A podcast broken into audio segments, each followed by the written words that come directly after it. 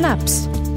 Neues aus der Podcast-Szene. Hallo, liebe Podcast-Freunde. Hier ist Steffen vom podcast.de und ich begrüße euch. Willkommen zur neuen Episode von Naps. Ich freue mich, dass ihr da seid. Und bevor wir einsteigen mit der neuen Episode, gibt es erstmal ein, zwei, drei Infos vorab. Ein Punkt, auf den ich euch aufmerksam machen möchte, ist, dass mein lieber Kollege Max nach wie vor auch noch einen eigenen Podcast führt. Der heißt In 5 Minuten zu. Ich hatte das schon mal erwähnt und ich verlinke euch den in den Show Notes. Da kriegen Einsteiger Tipps, wie sie mit dem Podcasten anfangen und durchstarten können. Von dem Podcast-Namen über ein Konzept, über die Covergestaltung und noch ganz viele andere Tipps hat er da für euch parat.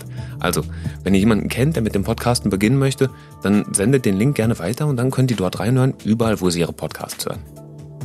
Das Setup, mit dem ich heute arbeite, ist ein bisschen anders. Wir haben den Rodecaster 2 zur Verfügung gestellt bekommen, um den mal ausführlich zu testen und das machen wir natürlich auch. Sonst nehmen wir mit dem Rodecaster 1 auf und heute mit dem Rodecaster 2. Wir wollen mal schauen, was der denn jetzt besser kann. Tatsächlich leuchtet er relativ bunt und ich habe jetzt heute ausnahmsweise auch mal die ganzen Voreinstellungen eingeschaltet gelassen.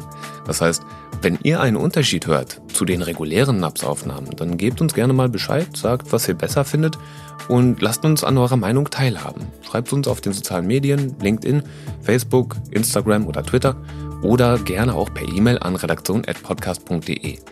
Abonniert den Naps Podcast, ihr findet ihn überall, wo es Podcasts gibt. Und jetzt steigen wir, versprochen, ein in die Episode. Wir haben heute jemand ganz Besonderes zu Gast. Larissa Vassilian ist, man könnte es so sagen, die First Lady des deutschen Podcastings. Sie hat damals in den frühen 2000er Jahren mit ihrem Podcast Schlaflos in München eine der ersten Shows präsentiert und ist nach wie vor eine Art Podcast-Legende. Sie ist nicht nur Podcasterin, sondern auch Journalistin und beschreibt sich selbst als Social-Media-Mensch. Sie ist Kolumnistin bei Übermedien und Autorin und noch ganz, ganz, ganz vieles mehr.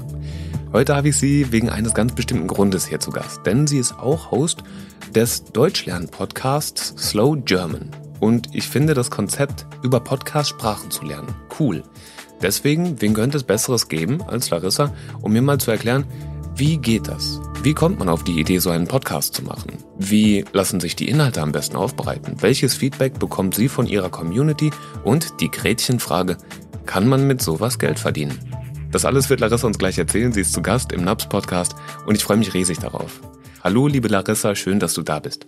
Hallo, Steffen. Sag mal, wie kommt man denn auf die Idee, einen Deutschlern-Podcast zu machen? Auf die Idee kam ich gar nicht. Auf die Idee kamen meine Hörer. Also ich habe einen deutschen Podcast für Deutsche gemacht, ähm, der nichts mit Sprache lernen zu tun hatte. Der hieß damals Schlaflos in München und da habe ich halt einfach so Geschichten aus meinem Alltag erzählt. Und dann haben das natürlich, weil das Internet nicht äh, regional begrenzt ist, auch zum Beispiel Leute aus USA oder aus China gehört. Und die haben mir dann ganz entzückende Mails geschrieben, dass ich doch bitte ein bisschen langsamer sprechen soll und bitte mein Transkript zu der Folge zur Verfügung stellen soll, damit die mitlesen können und ihr Sprachverständnis verbessern können oder ihr Hörverständnis. Und ähm, dann habe ich mir gedacht, okay, langsamer sprechen geht gar nicht und ein Transkript gab es schlichtweg nicht. Und dann habe ich für die einen neuen Podcast gestartet, in dem ich erstmal brav Texte geschrieben habe und die dann möglichst langsam und deutlich eingesprochen habe. Und so ist das ganze Slow German Ding entstanden. Der ist jetzt rund 15 Jahre alt, ja? 2007 habe ich angefangen, ja. Ja, absoluter mhm. Wahnsinn. Okay. Mhm. Und die Idee kam aus der Community. Das heißt, ja. da gab es eine Nachfrage nach angeboten vom anderen Ende der Welt in verständlicher Sprache und du hast dann ein Angebot dafür geschaffen. Ja, ganz genau, weil es nämlich so war. Also ich bin keine Sprachenlehrerin, das muss ich auch dazu sagen. Und das ist auch mein großes Manko, dass ich da kein pädagogisches Wissen habe, wie man eigentlich Sprachen vermittelt. Das Einzige, was ich tun kann, ist Texte schreiben und, ähm, und versuchen, die Leute auch ein bisschen über die deutsche Kultur, über unser Leben hier aufzuklären ähm, und das möglichst unterhaltsam und mit einer Bandbreite zu machen von den Themen her, damit jeder irgendwas findet, was ihn interessiert. Und ähm, ja, es ist so ein wie soll ich sagen, äh, ich, ich müsste mal wieder eine Folge machen. Das kennt jeder Podcaster, glaube ich, diesen Satz. also es gibt wirklich Zeiten, wo ich ein halbes Jahr keine Folge mache und dann wieder weitermache. Aber das ist halt das Gute an so einem Sprachenlernding, dass dann, äh, dass dass ich versuche, nicht aktuelle Folgen zu machen, sondern welche, die halt dann, also zum Beispiel über die deutsche Nationalhymne, das ist halt nach 15 Jahren auch noch aktuell. Da ändert sich nicht mehr viel. Mhm. Und äh, bei der Themenauswahl achte ich da also drauf, dass die Sachen nicht schnell verfallen, sondern dass die Leute halt dann äh, Themen finden, die auch länger gültig sind. Und es war halt damals und ist auch, glaube ich, teilweise heute noch so, wobei das Angebot natürlich heute viel größer ist als für 15 Jahren. Da gab es ganz, ganz viel für Anfänger. Also so, mein Name ist Larissa, wie heißt du? Und ganz viel halt äh, normal schnell gesprochenes Deutsch. Und dieses Mittelding, also ich sage immer, dieses, das ist so Level B1 und höher, ähm, wie man das ja so klassifiziert. Ähm, also so fortgeschrittene Le Lernende, die für die gab es fast nichts zu hören. Ähm, und die Lücke habe ich wohl gefüllt. Jetzt hat man nicht jeden Tag die Gelegenheit, mit jemandem zu sprechen, der schon so lange in der Podcast-Branche aktiv ist. Ne? Mein Chef, der Fabio, der ist äh, ähnlich lange dabei wie du. Mhm. Was hat sich denn aus deiner Sicht von damals bis heute verändert? Alles. Alles hat sich verändert. Also ähm, damals, also du kannst mich wirklich als Podcast-Oma bezeichnen, äh, 17 Jahre mache ich das jetzt. Ähm, damals waren wir halt irgendwie 70 in Deutschland, ja, 70 Leute, die das gemacht haben. Und äh, da kannte jeder jeden und jede wobei wir nur zwei Frauen waren damals, aber immerhin. Und, ähm, und da kannte ich eben natürlich auch den Fabio und so, weil wir halt immer irgendwelche komischen Treffen hatten, wo man dann diese ganze Szene so mal begutachten konnte. Und heute ist es natürlich mit, die letzte Zahl, die ich gelesen habe, waren glaube ich 50.000 deutsche Podcasts. Da kennt nicht mehr jeder jeden. Und äh, es ist natürlich sehr viel professioneller geworden. Es gibt sehr viel mehr Firmenpodcasts, große Podcasts, äh, viel, viel mehr Promis, die Podcasts machen. Das gab es damals natürlich gar nicht im deutschsprachigen Raum. Und ja, und es ist, glaube ich, auch vom Hören her natürlich was anderes. Ich musste, weißt du, wie lange und wie oft ich erklären musste, was eigentlich ein Podcast ist. Und das muss ich jetzt, glaube ich, langsam nicht mehr erklären. Und das, das tut mir sehr gut. Mhm. Gibt es viele positive Entwicklungen? Gibt es von damals auch irgendwas, was du vermisst? Fehlt dir da irgendwas von den früheren Zeiten? Mm, ich, ich weiß, das kann ich gar nicht so sagen, weil es ist natürlich auch, ich kann da nicht irgendwie. Mh, mm, sehr objektiv draufschauen, weil es natürlich auch einfach eine Zeit meines Lebens ist. Und natürlich gucke ich auf eine Zeit, wo ich Mitte, Ende 20 war, anders als jetzt, wo ich Mitte 40 bin. Also das heißt, äh, das war für mich einfach eine ganz andere Lebenssituation und da bin ich natürlich sentimental, wenn ich drauf zurückblicke und sage, oh, damals war alles besser, ähm, weil ich da halt einfach irgendwie in so einer ganz aufregenden Phase meines Lebens war. Und da kam dieses Podcasting mitten rein.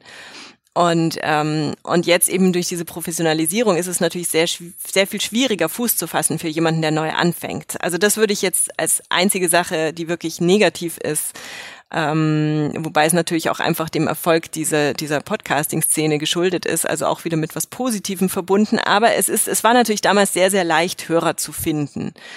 Und jetzt ist es schwieriger. Und es ist auch schwieriger, das ist immer mein Problem. Ich suche immer nach Podcasts, die von Einzelpersonen gemacht werden und die eben nicht von Promis oder so gemacht werden und die nicht so viel Marketingbudget haben.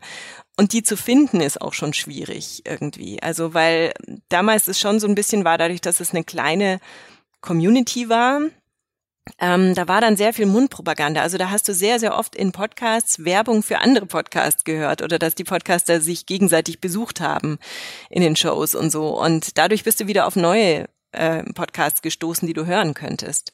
Das ist ein bisschen weniger geworden, habe ich den Eindruck. Aber ansonsten so all die Sachen, die Kämpfe, die ich ausgestanden habe mit meinen Mitpodcastern damals, also so dieses typische ähm, angefeindet werden, weil man versucht, mit Podcasts Geld zu verdienen zum Beispiel. Ähm, das ist normaler geworden oder akzeptierter geworden, vielleicht auch durch YouTube und Co. Und das finde ich sehr positiv, weil ich es nach wie vor nicht verwerflich finde, mit etwas, was Spaß macht, Geld zu verdienen. Es gibt verschiedene Aspekte. Ne? Ich meine, es ist schwieriger, jemand Besonderes zu sein, wenn es noch 50.000 andere gibt. Aber auf technischer Ebene ist es zum Beispiel auch leichter geworden. Ne? Dann oh, gibt es ja. professionelle Dienste und das, was vorher ein Nerd-Thema war, wo man wirklich einige Stunden am Computer verbringen musste und so ein RSS-Feed basteln musste oder jemanden kennen musste, der das kann, das gibt's mittlerweile alles für relativ kleine Beträge und bequem, ne? Da sagst du was. Oh ja, da hast du vollkommen recht. Also das ist wirklich so diese, diese technische Einstiegshürde ist natürlich sehr viel geringer, allein schon durch die Smartphones. Also da komme ich mir auch wieder alt vor. Aber damals, als ich anfing, hatte ich ja noch gar kein Smartphone. Und äh, jetzt kannst du einfach, wenn du noch kein Mikro hast, auch irgendwie die, das Headset vom, vom iPhone nehmen und das klingt erstaunlich gut. Ja? Und so ein Mikro, ähm, das wirklich sehr gut ist, kostet 100, 150 Euro. Also ich habe ich hab wirklich sehr, sehr viel Geld in Technik investiert und sehr, sehr viele Adapter und sonst was immer kaufen müssen, bis es einigermaßen gut klang. Und das geht jetzt viel einfacher, eben auch, wie du sagst, die Plattformen, die, zu, die, die diese Volldienstleister. Ähm, da war ja Fabio auch sehr früh mit dabei, äh, immer zu tüfteln, wie man es den Podcastern leichter machen kann. Aber da gibt's jetzt natürlich sehr viele Mitbewerber. Und ähm, das ist auf jeden Fall leichter geworden, das stimmt. Ich weiß, ich weiß gerade nicht, ob das wirklich positiv ist, frage ich mich gerade. Weil ich fand ehrlich gesagt, aber so, so tick ich halt. Also ich fand auch wahnsinnig spannend, eben diesen technischen Aspekt von dem Ganzen. Also das war ja eigentlich so der Grund, warum ich anfing. Das war nicht der Inhalt, sondern weil ich wissen wollte, wie diese Technik und diese RSS-Feed funktionieren ähm, und da rumzutüfteln und zu versuchen, dass man möglichst guten Sound hinkriegt und so. Das, das ist schon auch irgendwie ein, ein Hobby. Ähm, ja, und das ist jetzt gar nicht mehr so schwierig. Da kann man nicht mehr so viel Zeit damit verplempern, aber immer noch genug. Warst du dann auch zwischendurch mal? Podcast kam und ging ja in Wellen. Gab es für dich auch mal Zeiten, in denen du ein bisschen Abstand von dem Medium genommen hast oder wo du gesagt hast, oh Mensch, das äh, hm, ist jetzt aber mehr Arbeit als Spaß? Ja, absolut. Es war ein ständiges Auf und Ab und ist es immer noch. Das ist so eine Hassliebe einfach. Aber ich glaube, das geht einem mit jedem jedem Hobby, sage ich jetzt mal so, wobei das natürlich viel mehr ist als ein Hobby. Ähm, mein anderes Hobby sind Bonsai, äh, erst seit zwei Jahren jetzt. Und da ist es Tolle, und das hätte ich mir fürs Podcasting manchmal gewünscht, und manche machen das ja auch so. Ähm, den ganzen Winter über habe ich mit den Bäumen nichts zu tun. Und im Frühjahr wachen sie wieder auf und dann habe ich sie vom Frühjahr bis zum Herbst und muss jeden Tag sie betüdeln. Und dann lege ich sie wieder schlafen und habe ein halbes Jahr Ruhe und dann kann ich mich regenerieren. Und ähm, Insofern heute würde ich es jederzeit auch so machen, wie es manche machen, dass sie in Staffeln produzieren und sagen, was weiß ich, von September bis April gibt's eine Staffel und dann ist Pause, ähm, weil ich einfach auch wieder brauche, Zeit brauche, um mich zu regenerieren, weil mich hat es schon immer sehr leer gesaugt. Also gerade diese diese privateren, persönlicheren Podcasts, ähm, du musst ja dann auch erstmal wieder was erleben, um was zu erzählen zu haben, ja. Und ähm, das, ich glaube, da hätte ich mir manchmal auch mehr Pausen gönnen sollen und ähm, nicht so diesen Druck spüren, dass einem halt dann doch manche im Nacken sitzen und sagen, hey, wieso machst denn du nichts Neues? Und denke ich mir, ja, ist halt gerade so. Ähm, sondern ich habe mich da schon dann oft sehr unter Druck gesetzt gefühlt und ich glaube, vielen anderen geht es auch so. Zumindest wenn ich Podcasts höre, höre ich ganz oft den Satz, ja, es tut mir total leid, dass ich mich so lange nicht gemeldet habe, aber jetzt mache ich mal wieder eine Folge. Ich denke, nein, tut es nicht. Es ist einfach, wie es ist und es äh, stirbt keiner, weil keine neue Folge davon kommt. Also das ja, ein bisschen entspannter zu sehen, das wäre gut gewesen für mich. Das ist so ein Druck, der da besteht, ne? Und mhm. man fühlt den häufig im Außen, dass man denkt, okay, na, die wollen ja jetzt eine neue Folge. Aber viele Menschen haben ja auch Nachsicht, dass sie sagen, Mensch, da kam jetzt einfach eine Zeit lang nichts. Mit dem Veröffentlichungstakt ist es ja ähnlich. Ne? Du hast jetzt gerade mhm. von Saisons gesprochen oder von Staffeln. Und tatsächlich, wenn man mal einen Tag verpasst, dann reißen die meisten einem ja eigentlich auch nicht den Kopf ab. Aber nee, ich kenne so einen inneren Druck. Dass das ja. dann an dem Tag bitte auch noch erscheinen soll, das ist mir nicht ganz unbekannt. Mhm, schön. Sollen wir eine Selbsthilfegruppe aufmachen? ja, die anonymen Podcaster. Genau. Sag mal, kannst du uns eine Größenordnung nennen? Wie viele Menschen abonnieren und hören denn Slow German eigentlich? Oh Gott, ich habe keine Ahnung. ich, ich weiß es wirklich nicht. Ich müsste mal reingucken, weil ich kann ja in die in die Statistiken von Podcast Connect kann ich ja reingucken, von Apple und in äh, Spotify müsste ich auch reingucken können. Aber ganz ehrlich, ich habe wirklich das bestimmt seit zwei bis drei Jahren nicht mehr nachgeguckt. Ich weiß es nicht. Ich, ich habe keine Ahnung. Ähm, ich kann das gerne nachliefern, aber das bringt ja auch nichts. Nee, halb so wild. Also ich habe zum Beispiel gesehen, dass du auf YouTube 55.000 Follower hast jo. in diesem Projekt. Mhm. Und das ist ja schon eine üppige Hausnummer. Jetzt war ich ganz neugierig, wie viel da auf der Podcast-Seite so abfällt, ob das noch mal mehr ist oder ob das ungefähr im selben Größenbereich ist.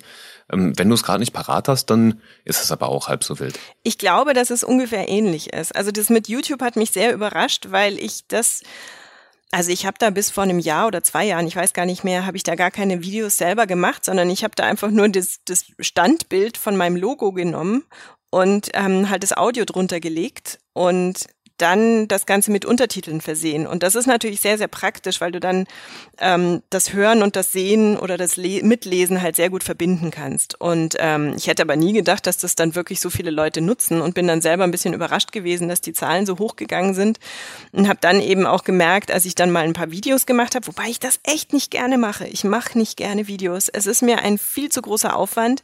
Ähm, ich, du willst gar nicht wissen, wie viele Dateien oder wie viele Filmaufnahmen in die Hose gegangen sind, weil ich entweder vergessen hatte, den Ton einzuschalten, das Ansteckmikro anzuklipsen oder, oder auf Aufnahme zu klicken oder sonst was. Das ist mir echt irgendwie zu viel. Audio liegt mir sehr viel mehr. Aber ähm, ich habe halt gemerkt, dass ich damit dann schon auch ähm, viele Leute erreichen kann, die ich halt mit dem Podcast nicht erreichen kann. Also das scheint eine andere Gruppe zu sein, ähm, die halt sich hauptsächlich dann ähm, audiovisuell, äh, äh, visu oh Gott, jetzt fällt's, ähm, die sich lieber mit Bildern beschäftigen, wollte ich sagen. Und ähm, ja, das wäre natürlich schon auch von der Monetarisierung her eine gute Sache, wenn ich das öfter machen würde. Sagen wir es mal so. Also rein, wenn ich manchmal habe ich so ein so einen Optimierungswahn und denke mir, hey, das ist doch eigentlich toll, wenn du so einen Podcast machst, der da wirklich schon einen Namen hat. Ich habe ja auch das Glück, dadurch, dass ich den so lang mache, dass ich ein gutes äh, Google-Ranking habe und so weiter. Also relativ leicht gefunden wird, werde, sobald jemand irgendwie Slow und German eingibt. Ähm, da habe ich einfach Glück gehabt, mir diesen Namen gesichert zu haben. Und da könnte ich mehr draus machen. Ich müsste halt zwei Videos pro Woche machen und so und dann könnte ich da richtig Geld damit verdienen wahrscheinlich oder zumindest einen Teil meiner Lebenshaltungs Betriebskosten damit bestreiten. Aber ich habe halt einfach keine Lust. und, ähm, und es scheitert immer an anderen Dingen oder ich mache halt jetzt zum Beispiel einen Wissenschaftspodcast ähm, als Auftragsproduktion, der mich aber total fordert und wo ich halt die ganze Zeit irgendwas lesen muss über Quantenphysik und sonst was. Und dann ist halt Slow German immer das, was dann ganz hinten irgendwann wo noch angestellt wird, wenn noch Zeit ist. Also ich, ich müsste da oder ich könnte da viel mehr machen, aber wie gesagt, es ist auch nicht das, ähm, also ich bin keine Lehrerin. Das ist nicht das, was ich am besten kann. Jetzt gelten Podcasts und YouTube ja als sehr, sehr junge Medien. Mit jungen Zielgruppen und jungen Nutzern und auch jungen Akteuren. Ich weiß, dass du Mutter bist. Wie finden Kinder das denn, wenn die eigene Mama ein Podcast und YouTube-Star ist? Mm, also ich habe einen elfjährigen Sohn, der ist, glaube ich, stolz auf mich interessiert sich aber selber nicht für Podcast. Ich habe es wirklich nicht geschafft in meiner, Fam äh gut, meine Mama habe ich ein bisschen angefixt über die Jahre, aber sonst hört in meiner Familie und in meinem Freundeskreis kaum jemand Podcasts. Also ich habe es nicht geschafft, diesen Funken weiterzutragen. Ähm, was ich ganz lustig fand, weil du eben nach Kindern fragst, ist, dass, also da gibt's ja relativ wenig an Programmen immer noch, finde ich. Also ähm, da haut mich wenig vom Hocker, was es da so für die Kinder vor allem gibt. Aber ähm, mein Sohn hört ganz gerne einen Podcast, den YouTube Let's Gamer machen. Minecraft Let's Gamer, äh, Lars LP und Kroko. Ähm, und die reden halt die ganze Zeit darüber, wie sie in YouTube Marketing machen und ihre Sachen da äh, verbreiten und geben da Tipps. Und äh, insofern ist es interessant, finde ich, wenn so Crossover-Sachen stattfinden. Also wenn dann plötzlich irgendwelche YouTuber zu, zum Podcasten kommen und andersrum, dass man ja mittlerweile echt dann wirklich auf verschiedensten Plattformen äh, sich Angebote ausdenken kann, die dann doch wieder sich gegenseitig helfen, glaube ich. Aber halt auch echte Arbeit machen. Apropos plattformübergreifend, mhm. wo kontaktieren dich deine Abonnenten denn? So, wie kommen die auf dich zu? Mail. Also ich würde wirklich sagen, hauptsächlich Mail, ganz interessant. Ähm, ich krieg sonst eigentlich nur noch geschäftliche Mails, aber diese ganzen, diese ganzen Podcast-Kontaktgeschichten laufen bei mir nach wie vor über, hauptsächlich über Mail. Und äh, das ist auch wirklich das, warum ich es auch gerne noch weitermache, weil die ähm, die sind so süß. Das sind, da kriegst du halt dann wirklich Mails, die von Leuten, die dir so die Lebensgeschichte erzählen. Und dann sind es zum Beispiel ähm, 80-Jährige aus USA, deren Großmutter Deutsche war und die sich dann halt mit 80 denken, hey verdammt, das war doch so schön, als ich als Kind damals mit meiner deutschen Großmutter irgendwie äh, Kuchen gebacken habe und die deswegen anfangen Deutsch zu lernen. Oder von chinesischen Studentinnen, die planen, äh, nach Deutschland zu kommen, um hier ein Auslandssemester zu machen oder so. Und auch ganz viele aus dem Iran lustigerweise. Ähm, und das, das finde ich wahnsinnig spannend. Oder ich habe jetzt auch zum Beispiel mit, mit russischen ähm, Hörern äh, Kontakt aufgenommen und habe die dann halt per Mail mal gefragt, weil deren Geld nicht mehr durchkam. Also ich habe ja bei Slow German einen Premium-Teil, also den größten Teil gibt's kostenlos, aber wenn man halt noch mehr dazu möchte, Lernmaterial und so, dann kostet es ein bisschen was, vier Euro im Monat. Und da habe ich halt auch russische Hörer und Hörerinnen und ähm, da kam dann plötzlich das Geld nicht mehr durch, ja, weil die Konten eingefroren waren. Und äh, dann habe ich mit denen Kontakt aufgenommen und habe gefragt, hey, wie ist denn das jetzt eigentlich so bei euch? Und was hast denn du so für eine Einstellung? Und das ist halt total spannend, weil man an Leute rankommt, an die man halt sonst, oder ich zumindest, nicht rankommen würde.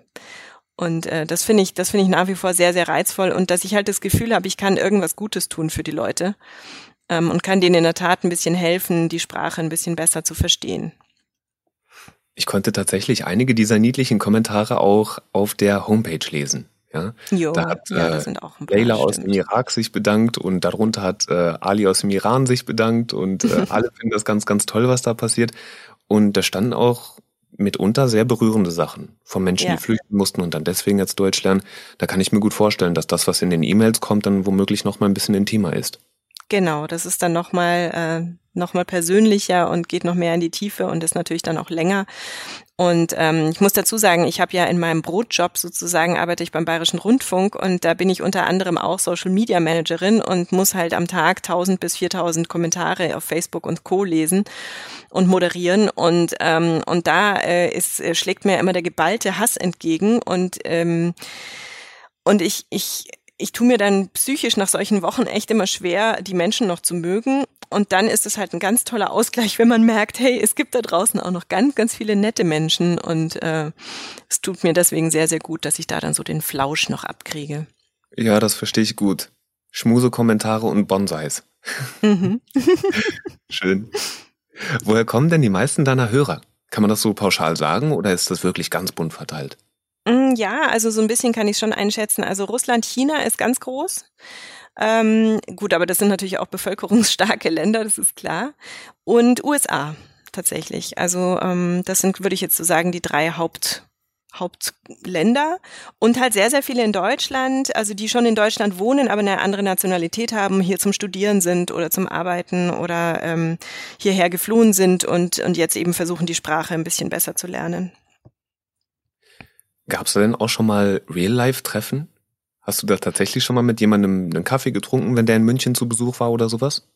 Früher habe ich das regelmäßig gemacht und dann irgendwann habe ich einen Strich drunter gezogen und habe gesagt, ich mache es jetzt gar nicht mehr, weil ich das dann so unfair fand, dass ich dann wie bei so einem Casting mir rauspicke, ja, mit dem treffe ich mich und mit dem aber nicht und so und das fand ich dann irgendwann doof und jetzt mache ich es nicht mehr. Aber ähm, in der Anfangszeit habe ich dadurch Kontakte geknüpft, ähm, auch über Schlaflos in München damals zum Beispiel, die, äh, die heute noch bestehen oder wieder bestehen. Also wer mir jetzt als allererstes einfällt, ist, ähm, sind zwei, ähm, zwei Amerikaner, Brüder, die ähm, von denen der eine Deutschlehrer war, der mit seiner Klasse dann nach München gekommen ist. Und dann habe ich also die ganze Klasse äh, getroffen in, in München im Ratskeller und das war total lustig. Und äh, wir haben halt vorher gemailt und, und ähm, auch uns Audios geschickt und so weiter. Und die hatten selber auch einen Podcast. Also das war total nett. Und jetzt hatte ich, glaube ich, zehn Jahre keinen Kontakt mehr mit ihm und jetzt ist er in Rente gegangen und hat mir wieder geschrieben. Also jetzt mailen wir uns wieder.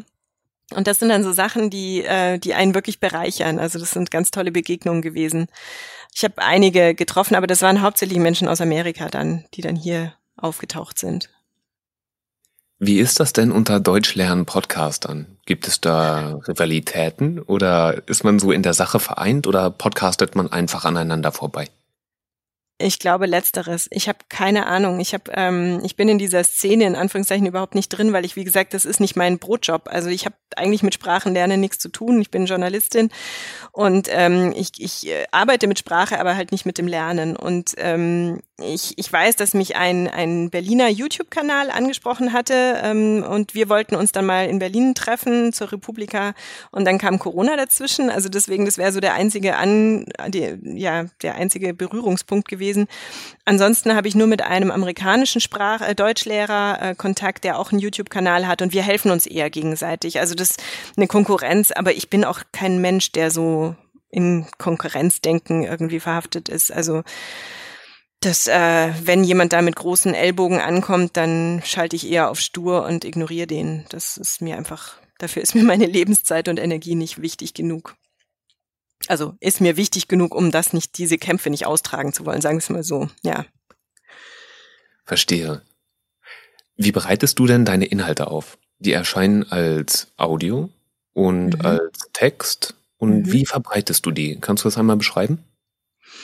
Also, ich suche mir ein Thema. Dann äh, schreibe ich den Text, der dann so gesprochen fünf bis acht Minuten lang ist, spreche den einmal langsam ein und einmal normal schnell, also so wie wir jetzt miteinander sprechen.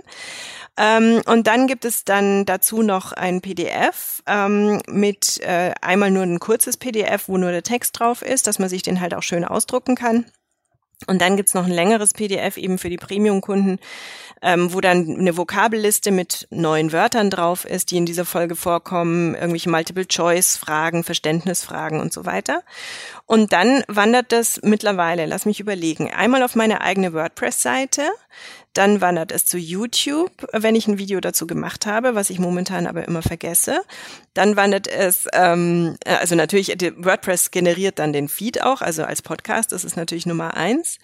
Und dann habe ich es mittlerweile auch noch bei Patreon mit drin ähm, weil man dort natürlich dann auch relativ einfach und dadurch, dass die amerikanischen User das sehr gewohnt sind, ähm, relativ einfach auch an das PDF dann rankommen kann. Das bieten die ganz gut an, dass man das hochladen kann. Ich habe es jetzt auch versucht, irgendwie bei bei Apple ähm, hinzukriegen, dass die dann auch die PDFs als Bonusmaterial anbieten, aber das gibt's da nicht, das machen die nicht. Leider. Genau, das ist eigentlich so das Wichtigste. Es ist gar nicht so viel. Oder habe ich was vergessen? Nee. Ja gut, es gibt natürlich noch Twitter und Facebook und Instagram, wo man halt heutzutage überall sein muss und TikTok gibt's noch nicht. Ja, okay. Kommen die Themenvorschläge manchmal aus der Community? Ja, ähm, viele Themenvorschläge kommen aus der Community, das sind aber manchmal dann so spezielle Sachen. Also zum Beispiel hat mich letztens einer angeschrieben, ob ich denn bitte mal was über Architektur und Baustellen, also aber er meinte jetzt nicht Architektur nach dem Motto, welche berühmten Architekten gab es in Deutschland, sondern welchen Slang man braucht, wenn man selber Architekt ist und auf der Baustelle dann mit den Bauarbeitern und den Bauingenieuren zu tun hat. Und äh, so Sachen kommen eher als, als Themenvorschlag. Und da muss ich dann halt sagen, ja, das ist, äh, ich verstehe total, dass es für dich wichtig ist, aber es ist halt für die Hörer nicht so interessant und ich mache halt lieber dann doch Sachen über Kultur oder über Politik oder ähm, über aktuelle Ereignisse und so weiter. Also es ist immer ein bisschen schwierig. Und ich muss auch sagen, jetzt nach, äh, nach so vielen Jahren, es ist schon auch nicht so leicht, sich da immer wieder neue Themen noch auszudenken, die ähm, die ne, also ich weiß halt einfach auch nicht, was im Sprachenunterricht in den USA in so einer Highschool gerade drankommt oder was die interessieren würde. Deswegen würde ich mir wünschen, dass da mehr mehr Ideen kommen, die dann trotzdem die breite Masse interessieren. Aber das meiste denke ich mir dann doch noch selber aus momentan.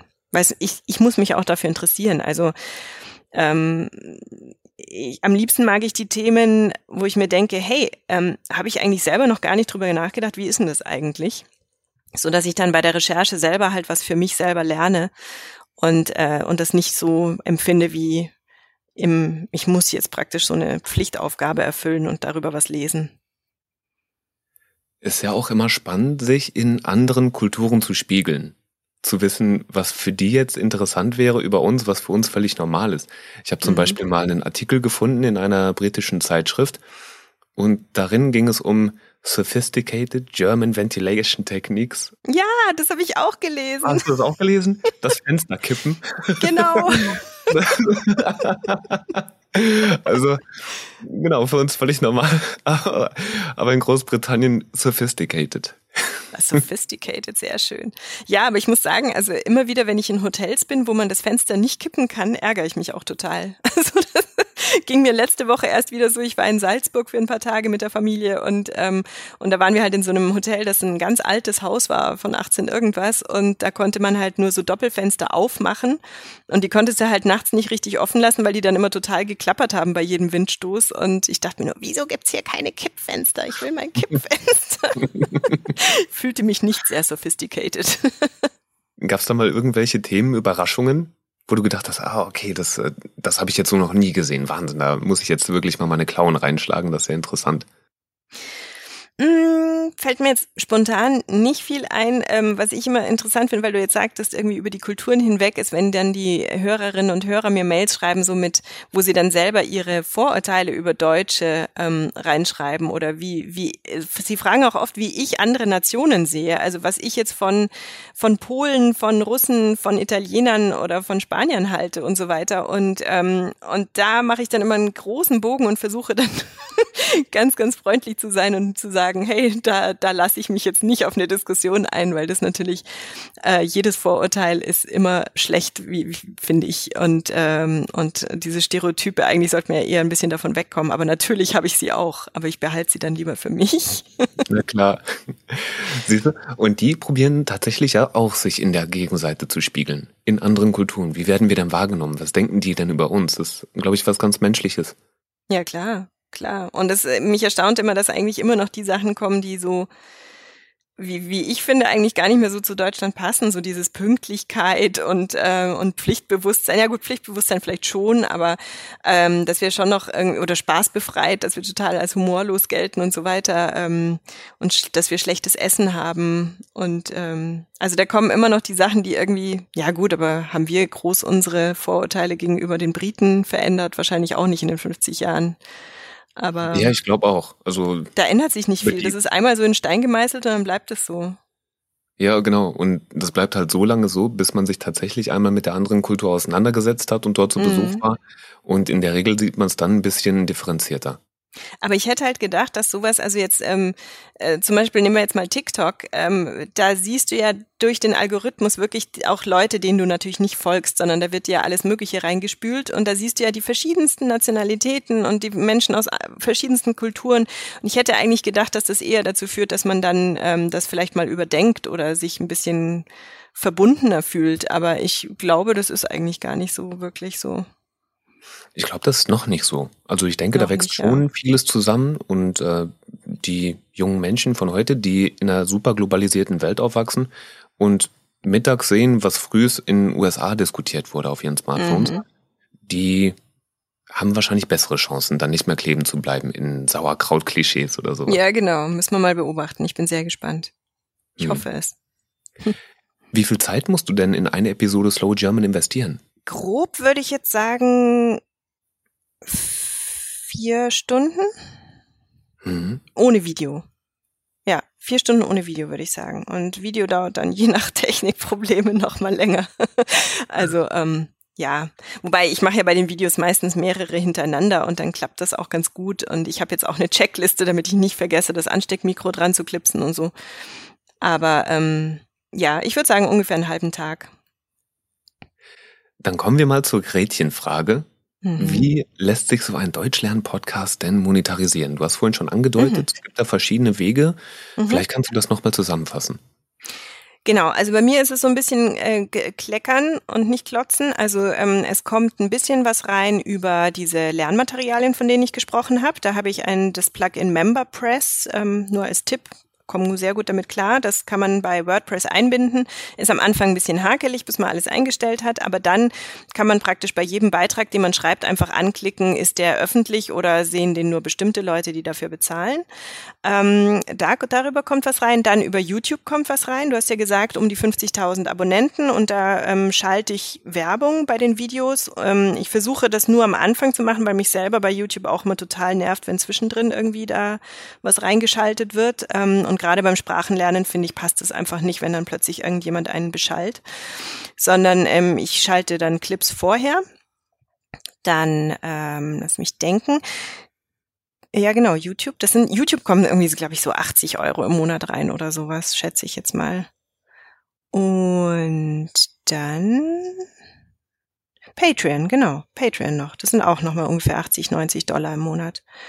Und insgesamt sind es dann, würde ich jetzt mal schätzen, 800, 900 Euro im Monat, die da reinkommen. Und damit bin ich sehr zufrieden. Und ähm, mein Ziel wäre halt, dass ich da äh, so viel Zeug mache, dass das, also das ist ja das Schöne, dass man das so ein bisschen, dass da Geld reinkommt, auch wenn ich im Urlaub bin. Also als Freiberufler ist es ja immer ganz fies, weil man, ähm, weil man eigentlich kein Urlaubsgeld bekommt. Und das heißt, wenn ich zwei Wochen im Urlaub bin, verdiene ich in der Zeit halt auch nichts und habe wahnsinnige Ausgaben. Und dann ist es halt schön zu wissen, dass diese Sachen weiterlaufen. Also die YouTube-Werbung läuft einfach weiter. und hat dann so ein, generiert so ein passives Einkommen. Und das, das tut mir sehr gut zu wissen, dass da ein bisschen was fließt. Wenn ich das nochmal zusammenfasse, dann gab es da einen Dreiklang aus YouTube, was eine kleine Einnahme generiert, mhm. aus Patreon, was eine kleine Einnahme generiert. Und der Bärenanteil, der müsste ja dann über die WordPress-Seite gekommen sein, über genau. die Mitglieder, die dort monetarisieren, ja? Ja, genau. Hm, interessant. Hätte ich zum Beispiel gar nicht so eingeschätzt. Ich hätte jetzt getippt, dass Patreon den Löwenanteil ausmacht. Ähm, ich glaube, dafür bin ich da nicht aktiv genug. Also ähm, vielleicht könnte ich da noch viel mehr machen, aber ich habe mich da ehrlich gesagt nie reingefuchst, sondern auch da kam wieder aus der Community irgendwie der Wunsch, dass es hieß, naja, ich habe jetzt keine Lust, mich auf jeder einzelnen Seite irgendwie einzutragen und ich bin doch bei Patreon, könntest du nicht auch bei Patreon sein? Und dann habe ich mir gedacht, okay, dann bin ich halt bei Patreon und ich habe ja ein Buch über Podcasting geschrieben, wo ich mich sowieso mit all diesen Plattformen auseinandersetzen musste.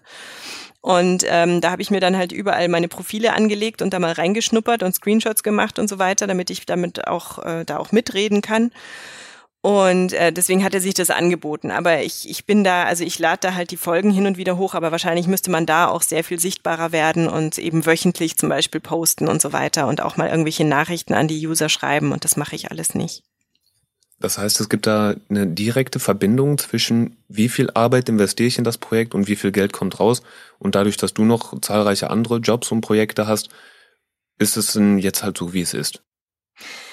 Ja, ähm, sagen wir es mal so, es gibt also ich, ich bin immer ein, also ich bin ein Mensch, der sehr stark davon geleitet ist, dass Dinge auch Spaß machen sollen. Und äh, wie gesagt, sowas in meinem Brotjob macht halt keinen Spaß. Also diese, diese Kommentare moderieren macht in der Regel keinen Spaß. Und deswegen versuche ich halt in mein, meiner restlichen Zeit Dinge zu machen, die mich total begeistern.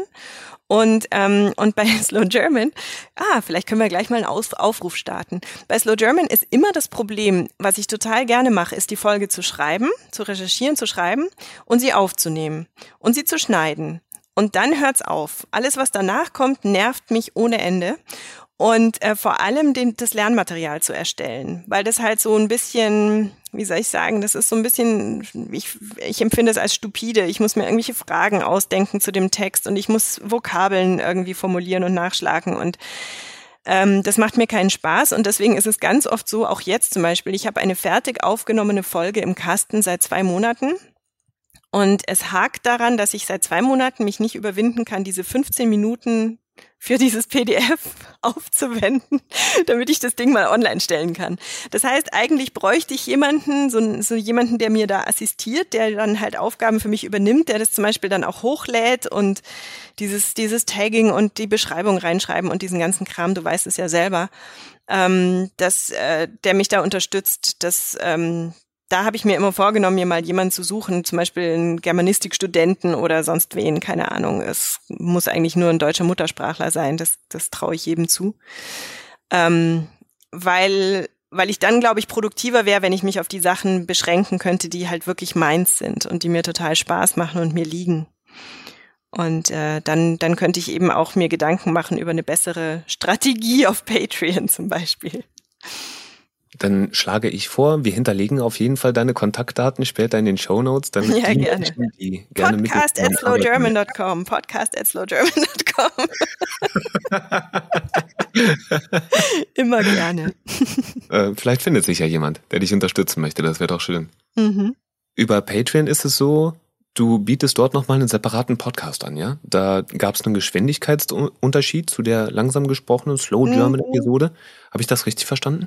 Jein, das sind die Sachen, die ich auch unter, hinter MemberPress praktisch äh, verstecke. Also das sind die Sachen, die auch auf slowgerman.com im Premium-Bereich sind, die sind dann auch auf Patreon. Das ist nichts, was eigens dafür gemacht wurde. Gibt es dafür einen geschützten Podcast-Feed? Ja. Nee, ein Feed nicht. Nee, ein Feed nicht. Ah, okay. Nee, ein Feed nicht. Ich muss jetzt nochmal überlegen.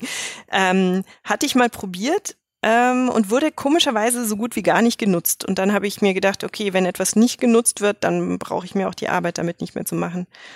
Also das, das ist ja eine ähm, interessante Einsicht. Denn, ja. Äh, ja, also ich meine, rein theoretisch funktioniert das mit den geschützten Podcast-Feeds, aber das ist ja interessant, dass deine Rückmeldung oder deine Erfahrung war, dass, er, dass es gar nicht so beliebt ist.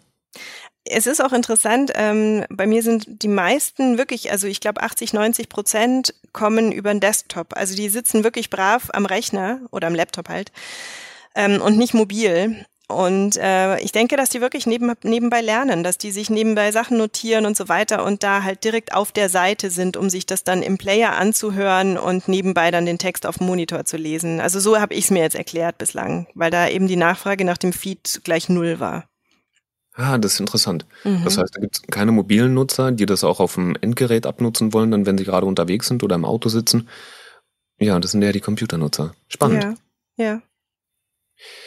Larissa, sag mal, was macht denn für dich Erfolg aus?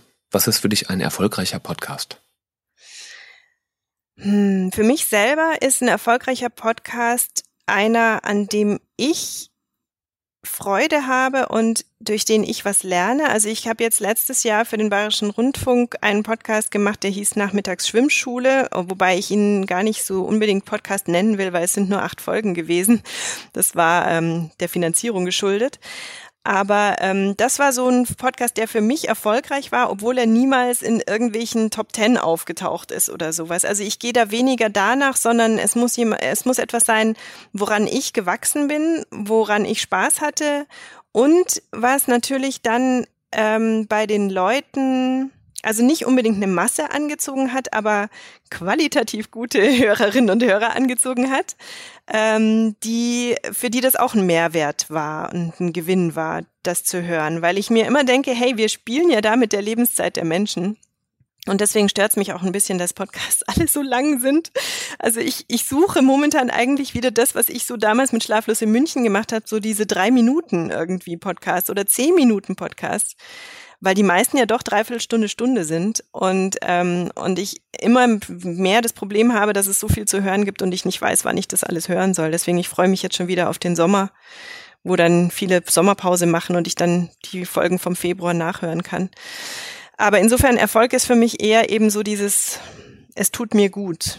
Es hat mir, es hat mir was gebracht und nicht das sture, ich muss jede Woche einfach irgendwas produzieren.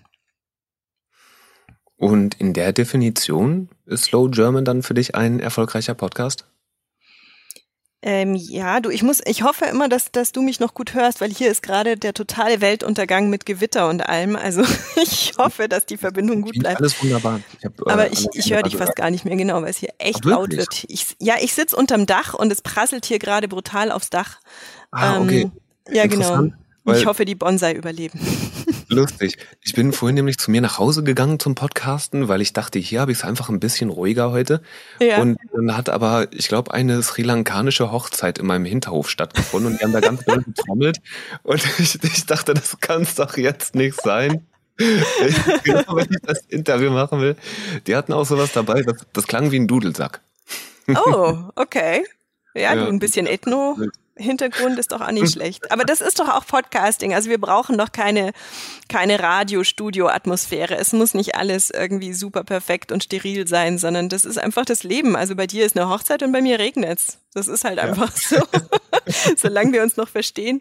Ähm, genau, du hast gefragt, ob dann Slow German nach der Definition ein erfolgreicher Podcast ist. Und da würde ich sagen, jein. Also ich glaube von der, von dem Feedback der Hörer ja, klares Ja, weil die wirklich immer wieder schreiben, dass es ihnen geholfen hat, weil ich ja versuche, so ein bisschen die, die, äh, wie soll ich sagen, so dieses auf den Mund geschaut, ja, also wie wir wirklich reden und nicht so ein gestelltes ähm, Schulbuchdeutsch zu sprechen in diesem Podcast. Ähm, und das scheint denen zu helfen was mich selber angeht, ist es so ein Auf und Ab, weil ich, ähm, weil ich nicht immer mit dem Herzen dabei bin, sondern eher mir denke, ich mache das halt, weil es was Gutes ist und nicht, ich mache was, weil es meine Leidenschaft ist. Ähm, insofern ist es ein Auf und Ab. Ja, und 15 Jahre in einem Projekt, ne? Ich meine, mhm. ist ein Marathon halt. Ja, genau. Aber ein bisschen mache ich noch, glaube ja. ich. Ja, ja. Schön. Vielleicht klappt das ja mit ein bisschen Unterstützung von einem netten Studio oder so. Wenn Menschen dich erreichen möchten, Larissa, wo finden die dich? Wo erreichen die dich am allerbesten? Ähm, ich bin irgendwie überall unterwegs. Ich bin auf Instagram unterwegs als Tyrannosaura. Ich bin ähm, aber da auch als, als Slow German. Also ich denke, am einfachsten ist es in dem Fall, auf die slowgerman.com Seite zu gehen.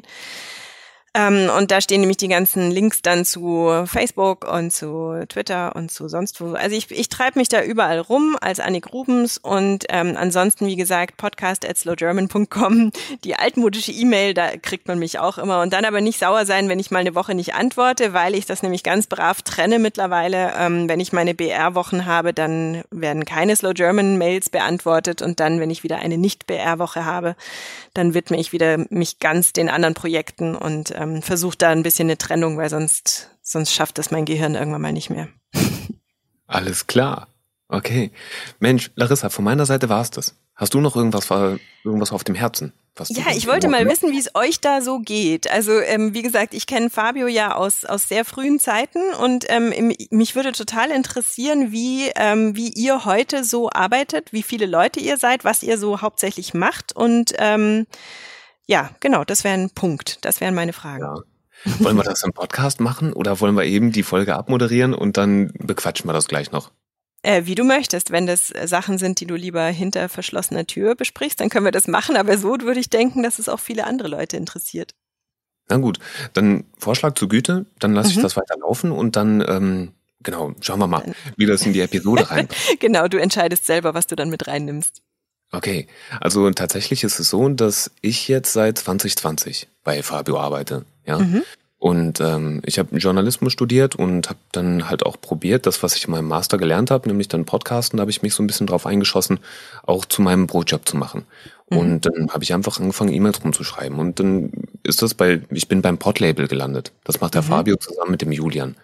Und äh, dann hat der Fabio sich zurückgemeldet und meinte, dass er tatsächlich auch plant, eine Redaktion aufzuziehen. Und die leite ich seitdem. Mhm. Ganz zeitnah kam dann auch mein lieber Kollege der Max dazu, der sich mittlerweile eher auf Podcaster-Themen eingeschossen hat. Das heißt, ich bin ganz viel bei podcast.de und der Max macht ganz viel für podcaster.de. Wir haben Niklas, das ist ein Support-Mitarbeiter, und wir haben eine Entwicklerin, jetzt auch seit ganz kurzem, das ist Naima. Und mit Fabio gemeinsam sind wir dann fünf Leute fest. Dann gibt's noch den Julian vom Podlabel, dann gibt's noch den Basti von äh, Podcast Pioniere, mit dem wir auch zusammenarbeiten. Und wir sind so fünf plus minus zwei Leute. Also eher so plus zwei Leute, aber die sind so halb da. Ja, toll. Super. Das heißt, im Vergleich zu dem, was das vor zwei Jahren war, ne, nämlich noch eine Ein-Mann-Firma. Genau. Ist das dann jetzt um, äh, ich bin nicht gut mit Zahlen, um, um 500 Prozent gewachsen. wir um den Turn. Und äh, wir fühlen uns sehr wohl und arbeiten gerne zusammen und probieren dann natürlich auch ein bisschen voranzukommen. Ne, Podcast.de ja, hat vor, äh, vor anderthalb Jahren einen Relaunch bekommen. Das heißt, die Seite sieht jetzt auch wieder ein bisschen ähm, moderner aus, als mhm. zu dem Zeitpunkt, als ich angefangen habe, da zu arbeiten. Äh, wir sind jetzt vor ganz kurzem, vor nicht mal einem Monat, umgezogen in ein neues Büro in Berlin. Auf der Brunnenstraße sind wir jetzt, das ist der Podspace wo wir dann natürlich uns auch immer freuen, wenn wir netten Besuch bekommen. Wir probieren da gerade ein Studio einzubauen. Wir haben einen kleinen Community-Bereich, wo man auch arbeiten kann. Wir haben dort unsere Büros. Wir haben äh, einen, einen etwas überdimensionierten Küchenbereich von den Vorbesitzern übernommen. Das heißt, wenn sich dort irgendwer ein Müsli machen möchte oder einen Kaffee kochen möchte, dann ist es auf jeden Fall auch möglich. Und äh, ja, wir probieren Augen und Ohren offen zu halten und mit offenen Armen alle zu empfangen, mit denen wir gut zusammenarbeiten können und schöne Projekte umsetzen können. Super. Du, und dann natürlich die Frage, die, ich, die mich immer interessiert, was hörst du denn gerade gerne? Oh, das wollte ich vorhin auch noch fragen, das habe ich vergessen. Okay, interessant. Ähm, ich habe, oh Gott, kann ich das erzählen? Also, ich habe hab neulich einen, einen Musical-Podcast gefunden. 36 Questions heißt der. Und Aha. ich habe es eigentlich gar nicht mit Musicals. Ja, also ich finde das eigentlich ganz, ganz schrullig und furchtbar, wenn die Leute darüber singen, wie sie sich jetzt die Schuhe anziehen und es im Plot einfach nicht weitergeht. Aber dieser Podcast hat richtig abgeräumt. Das sind großartige Stimmen, großartige Produktionen und das ist auch ein bisschen, äh, sage ich jetzt unter uns, ein bisschen romantisch. Mhm. Und das war revolutionär für mich. Also das habe ich sehr, sehr gerne gehört und höre es auch zwischendurch ab und zu noch mal rein. Amerikanischer Podcast? Ja, genau. Drei Episoden okay. sind nur. Mhm. Das war auf jeden Fall ganz weit vorne. Ich habe neulich, das ging genau in die andere Richtung. Ich habe ähm, Statements einer Sterbenden gehört. Oh ja. Mhm. Ja, hast von gehört. Ähm, ich ich habe original die erste Episode geschafft und brauchte dann für mich auf jeden Fall erstmal ein kleines Päuschen. Und das würde ich gerne noch weiterhören, aber habe das jetzt gerade irgendwie erstmal noch nicht. Äh, ja, also das ist ein bisschen weiter runtergerutscht in der, Liste, äh, in der Liste. Ähm, ein Podcast, den ich super gerne empfehle, ist auch Stadtland Huhn. Das ist von so ein paar äh, Wienern. Äh, und die, da geht es um Hühnerzucht in der Stadt. Und die haben das, ich, ich weiß gar nicht, wie die das gemacht haben. Also entweder haben die ein super krasses Studio oder es gibt irgendwie einen Tontechniker oder so, aber das klingt auch so geil und crisp und sauber und dann geht's da irgendwie um Hühner. also, und das, ja, also das vielleicht mal, um, um zwei, drei Sachen zu sagen, die ich so in letzter Zeit gehört habe. Ja, das ist aber eine ganz schöne Bandbreite, die du da vorlegst, du. Ja, also von Hühnerzucht bis Musical. Ja, genau, also genau. So, was gibt's denn bei dir? Was ist denn in deinem Podcatcher gerade ganz weit oben? Ähm, ganz weit oben sind immer noch so die alten Verdächtigen, sag ich mal. Ich höre nach wie vor gerne Laber-Podcasts von Leuten, die ich halt schon lange höre, weil man ja da so eine Verbindung aufbaut irgendwie. Also sowas wie der Weisheit zum Beispiel ähm, höre ich total gerne und auch seit Jahren. Oder Streter Bender Streberg oder so. Also das sind immer so die Sachen, die ich dann so gerne nebenbei laufen lasse. Dann natürlich so diese typischen Die Zeit-Sachen, also alles gesagt oder Augen zu. Ähm, und ähm, genau, und momentan ist es dann natürlich auch so, dass ich, ähm, ich schreibe ja für Übermedien, dass ich da dann auch immer ganz viel hören muss, sage ich jetzt mal. Das ist gemein, das, das meine ich eigentlich gar nicht so, aber um etwas zu rezensieren, muss ich natürlich viele Folgen davon gehört haben. Und ähm, da geht auch relativ viel Zeit drauf. Also das, ähm, das frisst gerade so ein bisschen meine Zeit, ähm, weil ich da dann immer halt auf der Suche bin nach Dingen, die ich rezensieren kann. Aber sonst, ich höre auch ganz gerne öffentlich-rechtliche Podcasts, also Eat, Read, Sleep vom NDR, so ein Bücherpodcast, höre ich total gerne, ähm, weil ich halt auch selber sehr gerne lese.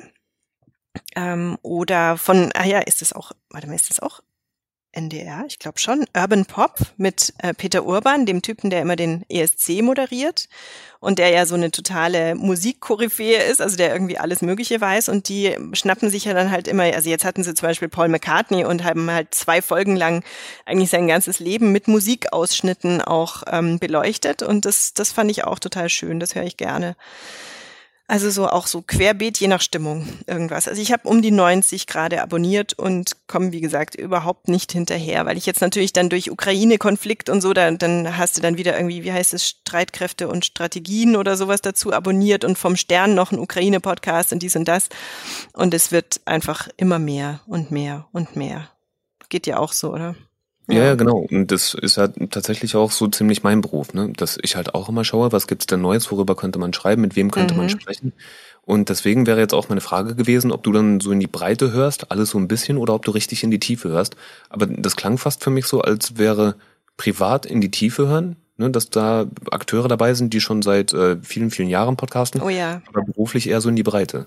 Ja, genau, das trifft's, glaube ich, ganz gut. Also ähm, mhm. privat bin ich da auch eine sehr treue Hörerin. Also ich höre Sachen wirklich dann auch zehn Jahre lang.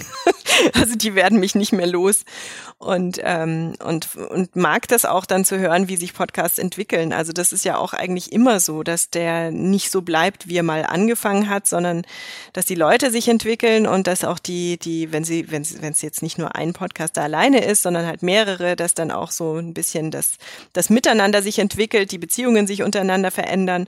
Und das finde ich eigentlich sehr schön, das dann so über Jahre mitzuverfolgen und dabei zu bleiben und das Gefühl zu haben, man kennt die Leute, obwohl man sie halt noch nie getroffen hat. Ähm, ja. Das ist, finde ich, nach wie vor ein ganz, ganz großer Pluspunkt beim Podcasting. Die berühmte parasoziale Beziehung. Mhm, genau. Und das, ich konnte das, ich konnte mich davon gut mit identifizieren, mit dem, was du gesagt hast, dass ähm, ich meine, klar gibt's tolle Blockbuster-Produktionen und die sind auch alle ganz weit vorne. Und da steckt viel Geld drin und viel Mühe und viel Zeit und die machen alle tolle Arbeit.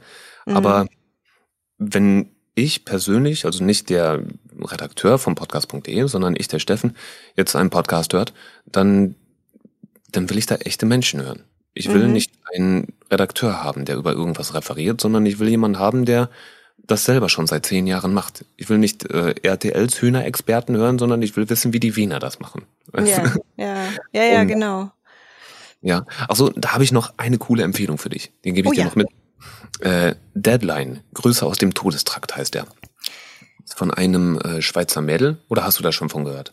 Nee, ich, ich war gerade, ich habe gerade so aufgehorcht, weil es doch einen amerikanischen Ear Hustle gab, der genau. ähm, in der Jugend im Strafvollzug irgendwie unterwegs war. Und das klingt gerade so ähnlich, aber es ist was anderes. Ist deutsch, sagst du, gell?